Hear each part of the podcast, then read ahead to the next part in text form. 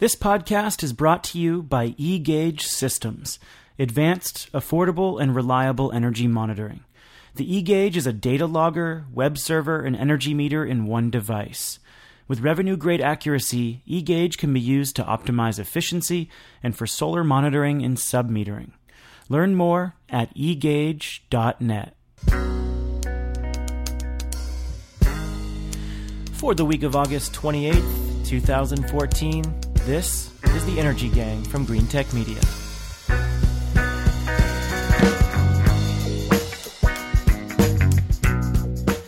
I am Stephen Lacey, a senior editor with Green Tech Media in Washington, D.C., as usual. Catherine Hamilton, my co host, is also here in Washington, coming to us from her office at 38 North Solutions, a clean energy public policy consulting firm. Catherine, welcome back to D.C. Thanks. It's great to be back. I'll miss the Schroon Lake Public Library, but it's good to be back in my nice, quiet office. Good to have you back. You're not scrambling for internet anymore. No, no, it's pretty. It, it really is a miracle that internet. and in New York City, it is Jigar Shah. He's founder of SunEdison and a newly soaked member of the ALS Challenge Club. Jigar, how was the 40th birthday party over the weekend? I take it the uh, bucket of ice water was involved. Exactly, but you know it was um it was only stage one. Now we've got the 30 family members are in town, and so my actual birthday is August 30th. So we're gonna do it right this weekend. Oh Lord! Speaking of the ALS challenge, um, our GTM research team was targeted by SMA yesterday. Very funny flash dance video with their mascot. And uh, I'm not sure what our GTM research team is going to do, but hopefully it's something worthy. Catherine, have you been challenged yet? No, but I'm not on Facebook. so there you go. Oh, there it is. There have been a couple good ones related to climate and energy. I saw the SolarEdge team did it at a solar array and challenged competitors Enphase and SMA. And then, of course, SMA challenged us. And then Leonardo DiCaprio and members of the Athabasca Chipewyan, yeah, that's how you say it, Athabasca Chipewyan First Nation up in Canada, used the fundraiser to talk about tar sands and challenge the CEO of Shell and the Canadian Prime Minister to do it. And then, like a day later, Matt Damon did his with toilet water in order to send a message about saving water. So, some creativity. I liked it. I have to say, this ALS challenge, I was skeptical at first, but it's it's it's grown on me. Yeah, it's really cool. All right. Once again, I want to mention a couple of things. We are getting close to our Soft Grid conference in Menlo Park, California, and you can still sign up for that at our events page at greentechmedia.com. Of course, we're putting on a live show on September 22nd in New York City in partnership with Clean Energy Connections and we'd love for you to be there to check out our conversation with some heavy hitters there in New York about Utility 2.0. We've got a link to the registration page in our podcast show notes and our site's events section. Okay, let's see what's on the docket for today. First up, we're going to chat about Bill Gates' take on energy access in developing countries, which Jigar roundly criticized in a recent piece, and Carl Pope responded to in a piece at Green Tech Media today. Then we'll talk about a very important compromise in Mississippi that will bring lots of utility scale solar to the state. Finally, we'll talk about the latest developments in the battle to stop coal exports on the West Coast. And at the end of the show, we will tell you something you may not know. Bill Gates is a very influential guy, not just because of his stature as a giant in the early tech world, but because of his role at the Gates Foundation with $53 billion in income, it is the biggest private foundation in the world, focusing on everything from global health, access to financing in developing countries, clean water access, and a whole host of other issues. So when Bill Gates goes to his blog and writes that developing countries can't afford renewable energy and that we need to push for more fossil fuels, that is very important. That gets burned into the minds of influential people. That's exactly what Gates did last week when he promoted the work of Danish political scientist Bjorn Lomborg, saying we need more fossil fuels to fight energy poverty and more R&D to bring down the cost of renewables. Fossil fuels are the moral choice, argued Lomborg and echoed Gates. So I'm not going to lie, this got me a bit heated, as Catherine and Jigar can attest to some of my emails. Um, honestly, I don't usually get that emotional about this kind of thing because I do enjoy the, the wide range of academic and economic disagreement and debate but really by claiming that renewables are too expensive to deploy in developing countries. Gates was just flat out lying to himself. in order to back up his belief that R&D will take care of the problem. So we're going to dig into some of the numbers behind what he claimed. And Jigar, we'll just start with you because of your op-ed. I could almost hear your frustration through the page when you wrote that response to Gates. Uh, what bothered you most about this? Well, I think the big challenge for me is that Gates is insinuating in his blog that clean energy isn't cheaper uh, in terms of providing stable, reliable energy to continents in Africa and countries like India and other places. And that's fundamentally wrong. And so by actually writing your piece in a way that basically just takes as a given that our stuff is too expensive to deploy, really hurts us unnecessarily when he should be smart enough to actually be able to get the data, the latest data that's available. And forget solar and wind. Solar and wind are great and I love them. But think about like geothermal, which Kenya is looking to put in in mass, or biomass, or small hydro. There's lots of technologies that have different characteristics that aren't just solar and wind. Absolutely. And this just goes back to our criticism, our complaining, are lamenting every single show that much of this analysis is based on old data. What gives? Well, I mean, this is why we had, you know, and I've had such a visceral reaction to EIA. I think if EIA had, you know, was able to put their big boy pants on and actually stop complaining about how hard it is to do their job and actually do their job well, they would actually be able to like help solve this problem because they're a reference that a lot of people use. But instead, their stuff's always two and a half years old. They're always using weird manipulated data around no PTC or no ITC or no this or no that, and they complain about their charter and then, you know, we've got to put all the good data in Green Tech Media and other places, which people view as biased, even though it's not. Catherine, what was your response? Yeah. Um, it, also, I had a somewhat visceral reaction. But you know, when we have our EPA designing our uh, regulatory environment for greenhouse gases based on health impacts alone, and you look at health as you know as huge issue in developing countries. And you know health organizations health clinics not having access to electricity. And the ones that do if they have solar, it's 80% reliable. The ones that have diesel gensets, it's only about 50% reliable. So if you look at just the health impacts alone, it's surprising to me that Bill Gates, who cares so much about health and children's health especially would want to have a world with increased fossil fuels. I also believe the reliability of uh, renewables, the speed at which you can put them out if it's distributed, and that you can do it now. I was um, looking at some of the things that the UN Foundation's um, Energy Access Practitioner Network, which has uh, over 1,700 members, they say that they're serving over 21 million people a year in developing countries with decentralized clean energy services. And, and there's a desperate need for more financing options, you know, debt and equity and grant programs. But this stuff is now. And if you look at trying to build centralized fossil fuel plants, that's just nutty. I think that's what bothered me most about this analysis. It wasn't that Gates said, yes, we need some fossil fuels in the in developing countries to get people more access to energy. It was his outright dismissal with no backup that renewables are more expensive. And this is a guy who has called wind and solar cute and he's continually dismissed commercially deployable renewables time and time again. And not only was I surprised by this because Gates has been so supportive of um, healthcare access in developing countries, but also because he's been instrumental in the push for mobile money services too, which are enabling more solar and are part of this broader distributed trend that I think he seems to understand. And I'm not quite sure why he's dismissing renewables when he understands all these other elements to the push for renewables. And he's taken big investment stakes in energy storage companies too and his company, his former company, is basically powered by renewables now, and they're signing contracts for wind cheaper than any other type of energy they could procure.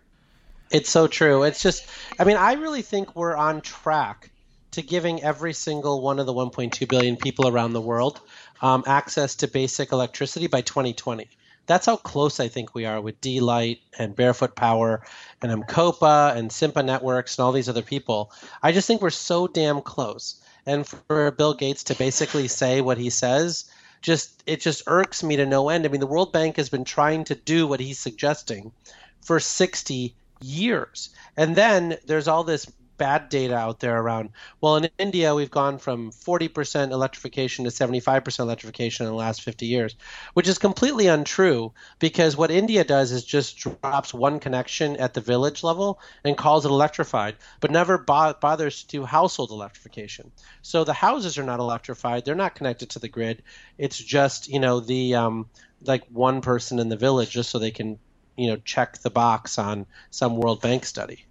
Yeah, and some of the grids over there are so poorly run that just because you have a grid doesn't mean you actually have electricity at all. So that's so true. I mean, it's like some people have a plug and no power coming to it. It's just it's maddening for Bill Gates to like literally not read one relevant piece of information and as mouth off. I'm sure that he's actually just musing on his blog and doesn't know that he's actually negatively impacting thousands upon thousands of entrepreneurs.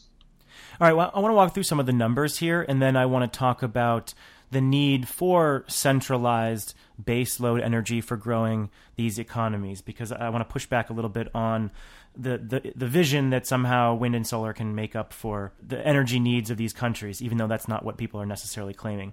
So, um, back in 2010, in a TED talk, Gates argued that we need to get CO2 for each unit of energy to zero. And he said, Can we burn coal? No. Can we burn gas? He even said no. And he explained that what we need is energy miracles. So now all of a sudden he's saying that fossil fuel is absolutely needed. So, what is this energy miracle brought by fossil fuels? Um, let's look at an example. In 2010, the World Bank approved a 3.75 billion dollar loan for the Medupi coal plant in South Africa. This 3.8 gigawatt plant, one of the biggest in the world uh, could provide a quarter of South Africa's electricity. And so, an update on the plant four years on, the first nearly 800 megawatt unit of the coal plant is behind schedule and is still not online. Four years on. And so, a- South Africa is still facing electricity shortages, problems that people have warned about for years. And many of the poorest communities still don't have access to a reliable grid or even a grid at all. And the cost just like we've seen with large scale new nuclear plants or mega coal plants, has risen and it's gone up 15% to about $10.3 billion. So the cost, the levelized cost of energy from this plant is around uh, 9 cents a kilowatt hour. And what you see are wind contracts being signed in South Africa for 8 cents a kilowatt hour and continuing to drop. And last year, uh, GTM Research has been tracking some of the solar PV uh, contracts signed. We saw solar contracts at 10 cents a kilowatt hour, and that was down from 15 cents a kilowatt hour in 2012, the year before. This stuff is drop, dropping dramatically, and projects are able to scale much faster than these large scale plants. So, to say that renewables, like, say, solar or wind, are less competitive is simply false. Well, worse than that is that those coal plants that South Africa is trying to build through Eskom um, are actually solely for the mining industry. And so South Africa only has a 75% electrification rate. The other 25% of the people there are not electrified.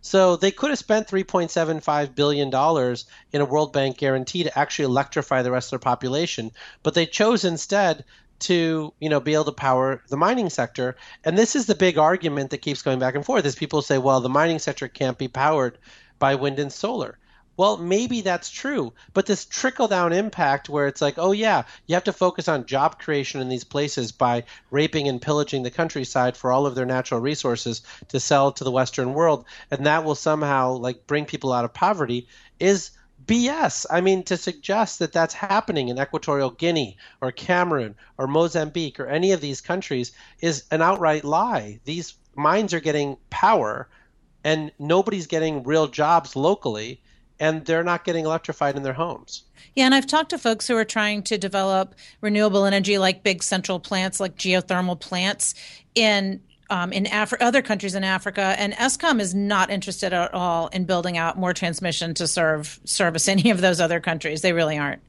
Yeah, I mean they've let the electricity system languish for decades there in South Africa, and they're just now trying to do something about it.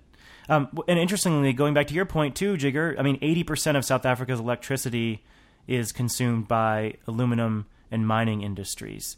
Um, but there was some pushback on the comment section, which I think you just addressed, and that was how can we expect to develop industrial countries on the back of wind and solar? It just can't happen.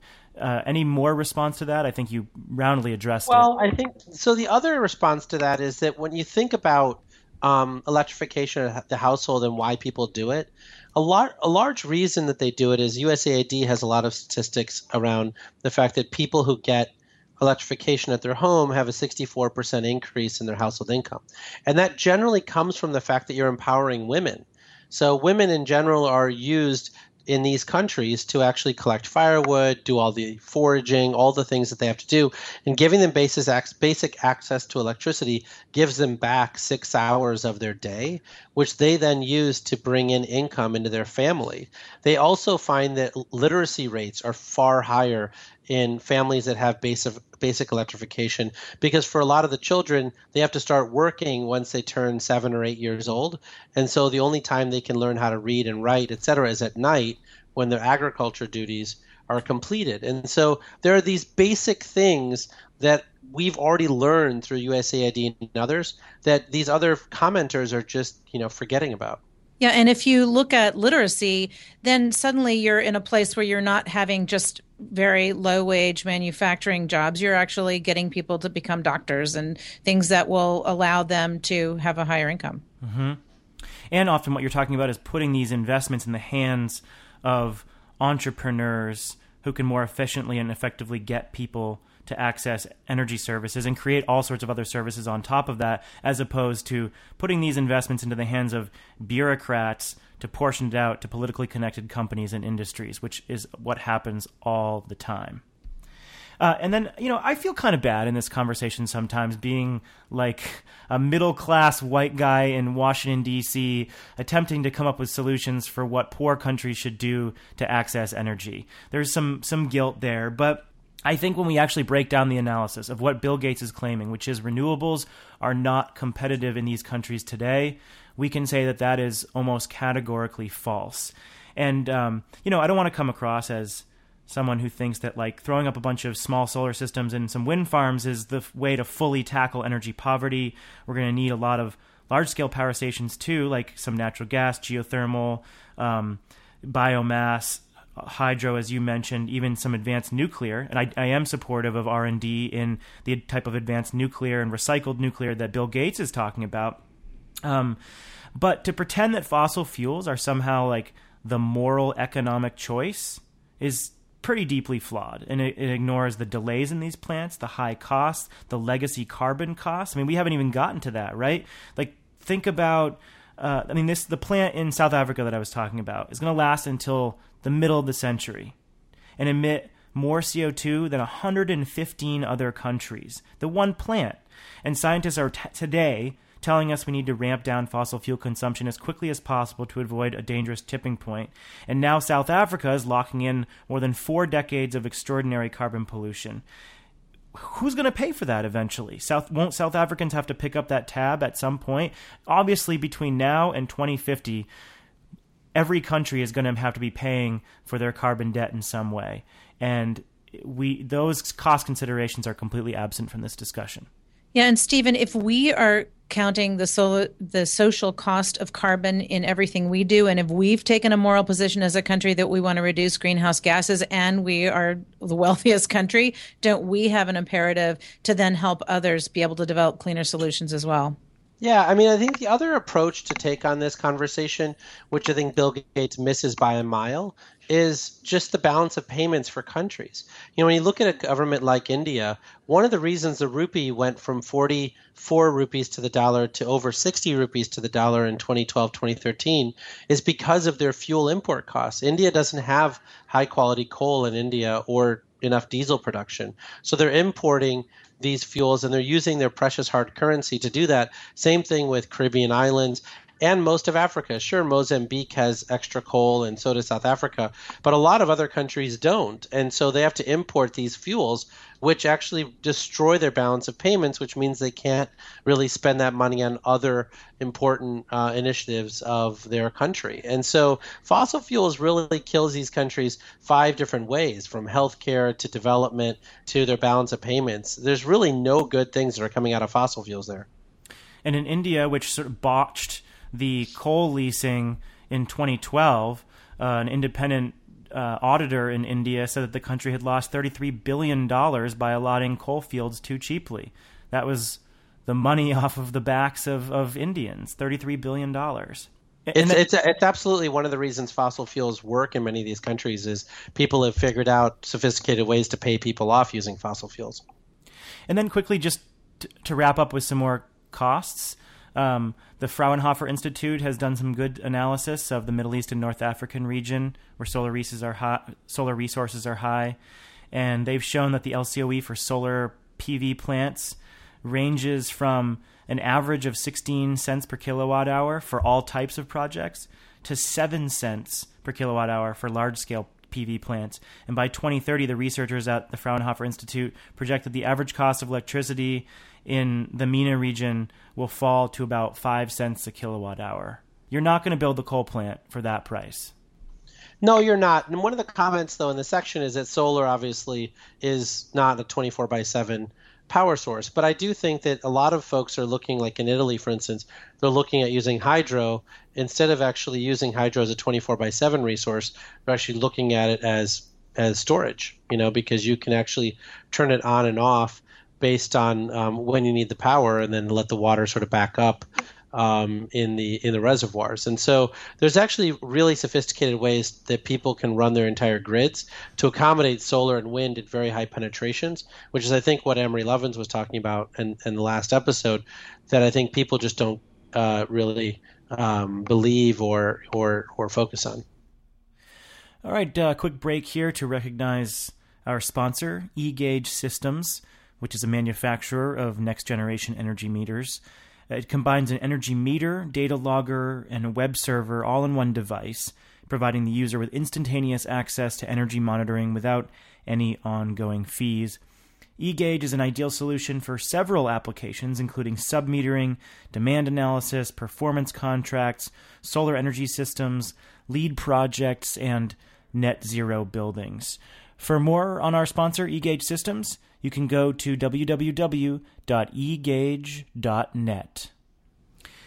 Well, why don't we uh, head over to our second story? Uh, we've got a couple more coal related topics to cover in this country.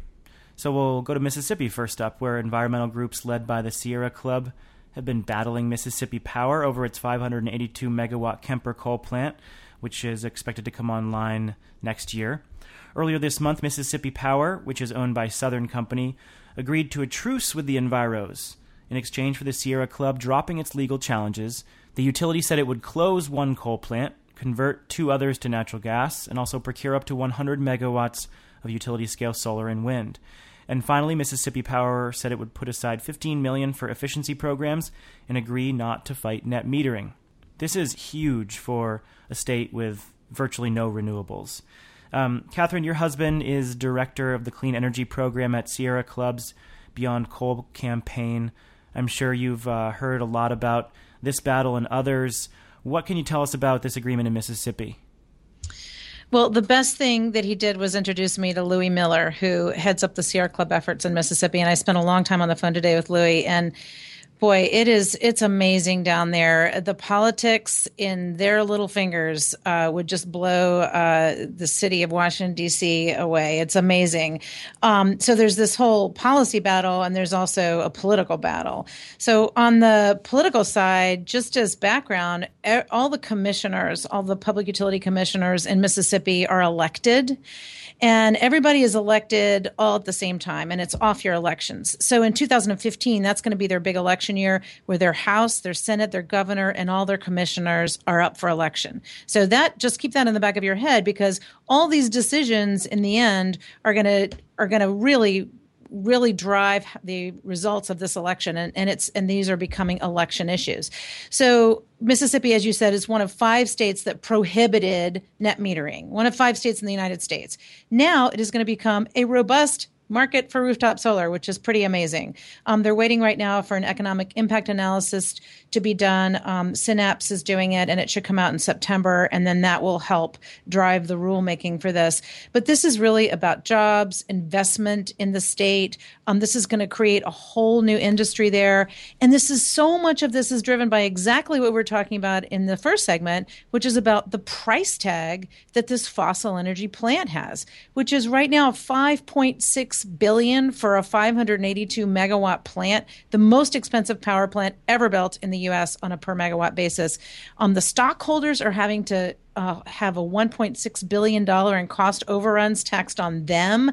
Um, basically, the Public Service Commission has said, you know, we're, we're, our ratepayers aren't going to pay for this. This is insane. So um, this uh, this whole settlement is really interesting because um, the settlement does create this market for clean energy, but also just the economics of the Kemper plant are just so bad that in and of itself, you know, the utility is pretty much bringing itself down. Every time, every time we see a plant plant like this, it's always hundreds of millions or a billion dollar in cost overruns and months or years behind schedule. It's crazy. And I think one of you mentioned this in a previous podcast. You know, it's remarkable how things have changed for some of the enviros down in, say, the southeast, where they previously almost had no traction. And all of a sudden, renewables are competitive, and it forces a utility like Mississippi Power to suddenly consider alternatives and realize that hey the alternatives are actually economic and maybe shutting down this plant or coming to some sort of truce isn't such a bad idea yeah, and you know, he what Louis told me is that the the alliances that they have are really atypical. So you have the Farm Bureau, the Poultry Association, the paper companies, the Tea Party, the NAACP, the Enviros, everybody agreeing that this power plant is not a good idea for the citizens of the state. And they're all going to be working together to hopefully get a 30% state tax credit to do all kinds of really interesting renewable and clean energy projects. So the way this stuff happens, which is fascinating to me is, you know, for anyone who's played tic tac toe, if you actually know what you're doing, it's almost impossible to lose that game, right? You always end up in a tie.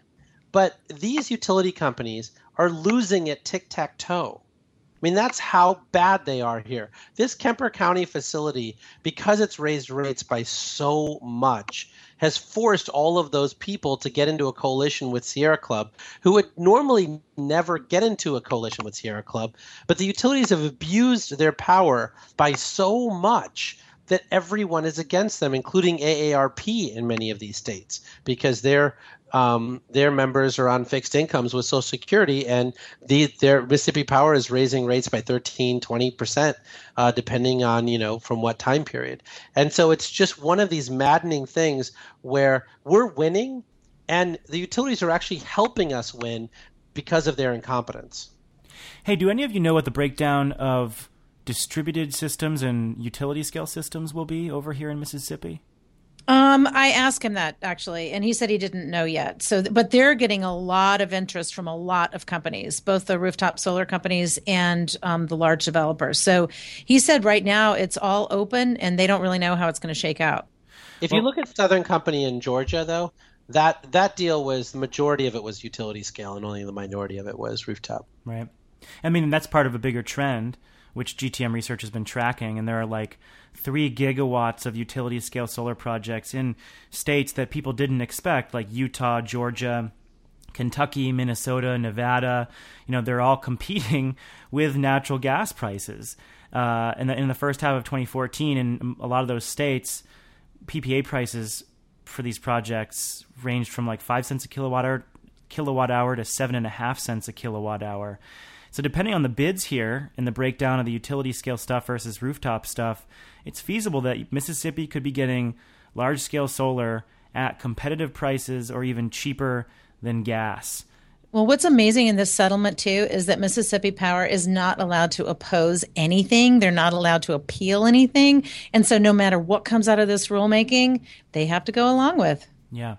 What does this say about Sierra Club's Beyond Coal strategy? I mean, they've helped partially shut down it's like uh, 175, 180 coal plants around the country. I can't remember the exact number, but they're really working the renewable replacement angle here, which I'm sure uh, your husband is working on a lot, and which is worked in Mississippi, and they finally can come in with a positive message. Obviously, people are pissed off that the Sierra Club is going into these states and fighting these coal plants, but at the same time, they have this positive message of uh, job creation and new forms of energy choice once these coal plants shut down. Can you speak to that in any way, Catherine? Yeah, I actually think that's new for them because they have been so focused on shutting things down and being in opposition. And some of the folks have told me this that that to try to switch to being for something is different for them. So now they have all these opportunities to really promote positive developments, and that's exactly what my husband does. Is like the, the what we do want side of things. Um,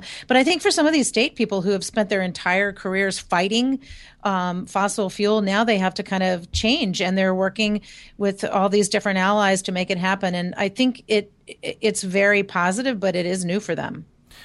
I also think that it's important to recognize where Sierra Club came from on this because they really have played this huge role, and it frankly came from a partnership between, you know, uh, Carl Pope when he was running the Sierra Club and Aubrey McClendon over at uh, Chesapeake Gas, um, because what Sierra, Sierra Club noticed was a lot of utility companies were building new coal plants um, without meeting the basic requirements re- required of them by law um, in with EPA or local permits. And so, actually, by just doing a little bit of work, they could kill these coal plants. And when Aubrey heard about it, Aubrey thought it was great, gave him 20 million bucks. Um, and then Bloomberg took over and uh, you know been giving them fifty million dollar chunks. And so I think the Sierra Club has played an extraordinary role here in making sure that the lawyers and, and the regulatory affairs people, et cetera, have the money necessary to fight this fight. All right. Well, speaking of fights, let's go to our third topic and discuss coal exports, where Sierra Club and a whole host of other national environmental organizations are very heavily involved. So last week, yet another U.S. coal export project was set back when the Oregon Department of State Lands squashed a proposal from Ambre Energy to build a terminal designed to ship 8.8 million tons of coal to Asia yearly. There was a little climate angle to this decision. Instead, the state said the project would hurt local, local tribal fisheries. Um, this is the fourth project blocked in recent years on the West Coast, where coal companies are desperately trying to build export terminals to boost demand for the resource, uh, because, of course, demand is dropping for coal in this country due to natural gas and the improving economics of renewables and flat demand. Uh, there are two other much bigger projects, however, that are still being considered in Washington state, which could boost coal exports by 91 million tons each year. That's huge compared to the 8.8 million tons of this uh, project that was scrapped. So, uh, what does the Oregon setback mean for these projects? Um, Catherine, would love to get your view on the situation out there and um, perhaps the politics as well. Well, I'm not sure what the other what it's going to mean for the other projects, but this is a big win um, on that was potentially the, all of these terminals are potentially undermining all the climate action plan and all the work we've been doing because um, what happens is the federal coal program that you know that on our federal lands which powder river basin it provides almost 90% of the coal from our federal coal program. Powder River Basin is a surface mining facility. It um, the price per ton of that coal is only thirteen dollars per short ton, whereas the coal in Appalachia is sixty three dollars a short ton. And even if you even if you look at you know the the heat rate and everything of those and their efficiency, it still is enormously undervalued. And so what it is is it's this really cheap coal that the coal companies like Peabody and Arch and those others are buying up. They're paying a really small twelve and a half percent royalty, but then they're selling it at a much higher price overseas. So they're getting this huge boost from taxpayer, what is essentially um, taxpayer assets in that coal. Yep. And so it's being undervalued and it's causing environmental destruction because when it gets what happens when you get something that cheap going into a country like China is it lowers the price on all the coal over there and then increases the use of coal in that country. So I think that this um, Boardman decision was big, and um, you know, hopefully the other ones will will also be made in that the same direction. Yeah, that's a crucial piece of the analysis here, and it's how much of that cheap coal will encourage new consumption, additional consumption.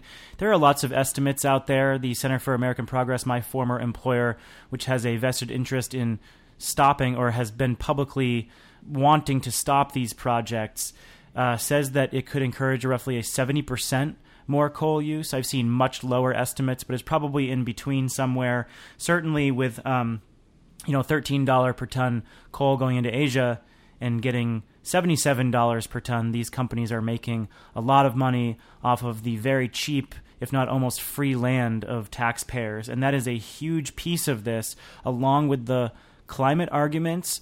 Um, I think a lot of the environmental groups have tried to call attention to the um, auctions uh, from through the BLM that basically only have one bidder and give the coal away very cheaply from taxpayer lands. Yeah, I talked to Nidhi Thakar from uh, Center for American Progress, who's the deputy director of their lands program, and she wrote this report from, um, that you know called attention to these. And I asked her, I said, "Well, what can we do from a policy perspective to change this?" And she said, "The Secretary of Interior, Secretary Jewell, can raise the royalty rate without any additional congressional authority because it's surface mining. They can do this without a rulemaking. So she could raise that thirteen dollars a ton rate, and that would completely change the economics."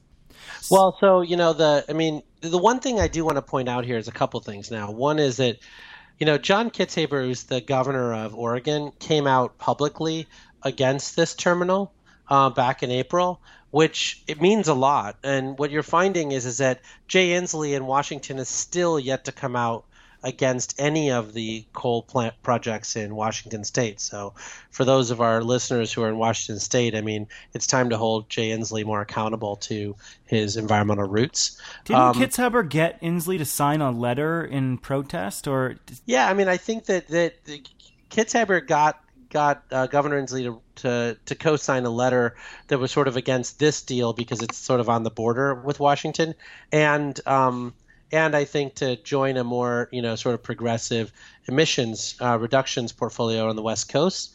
But the challenge with Jay Inslee is that he's so like yellow bellied about this stuff because he thinks he's going to lose some of his um, um, uh, labor support that he refuses to take an issue, and so he's just a wuss.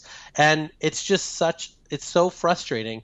And you know, and the thing is, we're winning. I mean, SunEdison now has a higher market capitalization than Peabody Coal, which is the largest coal company in the world.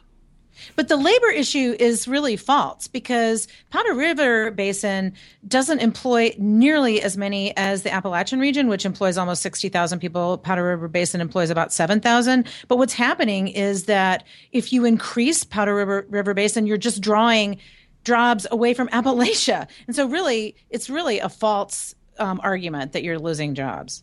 Yeah, no, but but uh, well, this labor issue is on the terminals, right? And so Washington State is still basically taking a very sort of hands-off approach to these terminals. So that's why they're trying to build these coal export terminals out of Washington State, and that's all union jobs like at the ports. Um, that's driving that, and it's just it's sickening because Jay Inslee is supposed to be like our champion, and for him to sort of be this sort of wishy-washy guy like is just just sad. Well this is the real world right? I mean he wrote apollo's fire which was one of the early big political books pushing the green jobs message. And uh, when you get in the real world you're going to have to start making decisions that unfortunately impact employment issues in the in a bad way as well. You can't just have a bunch of great green jobs developed without impacting something else. And if we're going to deal with climate change, we have to say no to some things too. And so when when you're in that position, it's uh, it's a lot easier to write a book than it is to make the decision. Yeah, it's also about you know doing your job as a one-term governor. I mean, he's just so desperate to win a second term that he's willing to sort of like be wishy-washy. Where when you see Brownback in Kansas or you see the governor of North Carolina, I don't like what they're doing there, but they're not being wishy-washy, and they're like, "Look, we got elected to shrink the size of government. We're doing it, and if you don't elect me to a second term, so be it. But like, you know, we're going to do what we came here to do." And time and time again, when we get environmental leaders that come into governorships, they sort of go straight to the middle as soon as they get elected, which is you know a horrible uh, precedent to set. Couldn't agree more. I have seen very few people who are supposed climate hawks who actually make the tough decisions like this one. I mean, and this is becoming a big election theme. So, just to wrap up on the, the politics side, we talked about this last fall after the elections. You know, the rail companies, the coal companies, the oil companies, they're all of which depend on the expansion of railroad infrastructure and these export terminals. They've dumped so far this year tens of thousands, hundreds of thousands of dollars behind local Republicans who want to see the terminals built. And then, of course, last year, environmental groups put hundreds of thousands of dollars behind the candidates for the Whatcom County Council in Washington in order to influence uh, the decision for coal export terminals there. So Enviro see this as, um, you know, one of the biggest issues, perhaps even bigger than the Keystone Pipeline. And you know they're putting money behind the races, but I, I haven't quite seen them hold uh, Governor Inslee hold him accountable. No, they're really worried about saying anything negative about him. It would, in the same way that the Enviros wouldn't say anything negative about Obama until like you know 2012 when the Keystone Pipeline thing came up. All right, well that's the end, guys. Let's um, tell our listeners something they don't know. Catherine, uh, let's start with you. You've been starting with me a lot this episode. All right, fine, uh, Jigar, we're going with you. Forget it. You lost your chance. well, I'm gonna I'm gonna pull a Stephen Lacey story, and uh, you know I don't know if you guys saw this, but um, yesterday China. Um, at the official government level, actually backed this idea that's been around for a long time around a global energy internet, where you actually build transmission lines under the oceans and we share power around the world. Um, and so this this one came from the chairman of the government-owned State Grid Corporation of China, um, saying that a worldwide you know sort of high voltage energy transmission network would be interesting. Um, you know, I I'm not quite sure whether it's cost effective to do, but it's a very bold proposal, and I like bold, just like you were saying before, Stephen. Um, the one thing that's interesting, though, is that the easiest thing that they could do to really help themselves is actually to connect to Japan.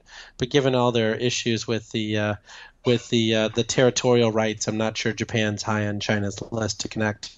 I have talked to way too many people over the years who want to develop transmission networks like this, only to see them fail disastrously. So I have to say, I have take this with a lot of skepticism. Oh yeah, I think we should. I just think it's newsworthy because somebody so important as the chairman of the government government-owned State Grid Corporation of China has said something. Absolutely. Catherine, tell us something we do not know. Okay. So um, you may or may not know the word inversions and what that means, but you probably have heard the story about Burger King merging with Tim Hortons of Canada and the stir that it's causing. And the reason it's causing a stir is that when two companies merge, the way our tax laws work right now is if you can move your headquarters to a country that is not the United States, you get these huge tax benefits. And what does that have to do with clean energy? Well, this has become a, some of an, of an election issue. And really, both parties are starting to come around on this to try to figure out how do you close the loophole on what's called these inversions.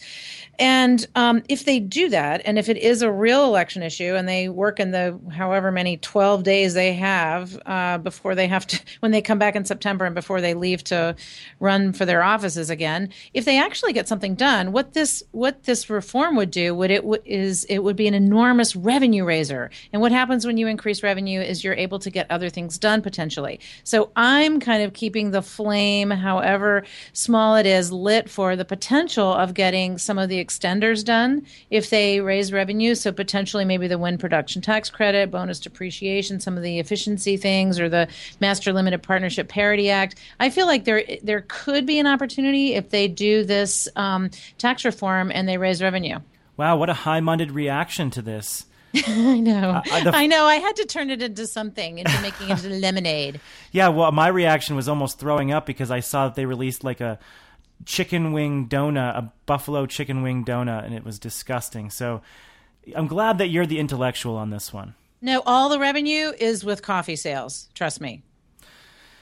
Okay, um, my story is brief. You know, now that summer's winding down, we are seeing a lot of upcoming announcements from companies, and I'm already hearing of two brand new smart thermostats that are going to be launched uh, from startups in the next couple of weeks. And I'll be talking to those startups over the next few days, so I'll have a better sense for what they're trying to do. But in the early press materials I've seen, everyone's trying to be the next Nest. And interestingly, uh, related to that, the retailer Lowe's just put out a survey showing that Americans are more interested in security than energy savings when it comes to the connected home. And we've seen other surveys that show similar findings, which is likely why Nest has bought up the security camera company Dropcam and moved into smoke detectors. So uh, expect some more activity, some more competitors to Nest coming up. God knows if they can actually compete, though. Yeah, I've got a good friend who works at Ecobee, and they're launching their their uh, their unit in the U.S. I think they're out of Toronto. So um, I agree. This is a, a hugely exciting space. Yeah, and we need more competition. Okay, that's all, folks. Thanks for being here with us again this week. As always, you can head on over to greentechmedia.com slash podcast for links to background stories we discussed on the show. You can also subscribe to the podcast and leave us comments while there. To connect with us directly, send me an email, Lacey, L-A-C-E-Y, at greentechmedia.com. I will pass around your comments and questions to the team. Finally, a big thanks to eGauge Systems for sponsoring this show. This is their last sponsored show. We really appreciate their underwriting support. And uh, I always appreciate my two esteemed colleagues here, which uh, is a compliment, but I suppose in politics is a way of subtly dissing people. Um, Catherine, we'll talk to you later. Have a great week. Thanks. You did not diss me at all, and have a great long weekend. Thank you. Same to you, Jigar. Enjoy getting wet again with your family in the ALS Bucket Challenge. I don't know if I'll do that again, but I uh, but I do think they're gonna have a kiddie pool. Have you seen the 21 BuzzFeed ALS Ice Bucket Challenge fails? No, no, but it sounds it sounds like It's- the. Uh, I don't normally like BuzzFeed lists, but this one was extraordinarily funny. You should look it up. I will. It sounds like the Darwin Awards. Yeah, 21 Reasons Why the Ice Bucket Challenge Needs to Stop, I think it's called.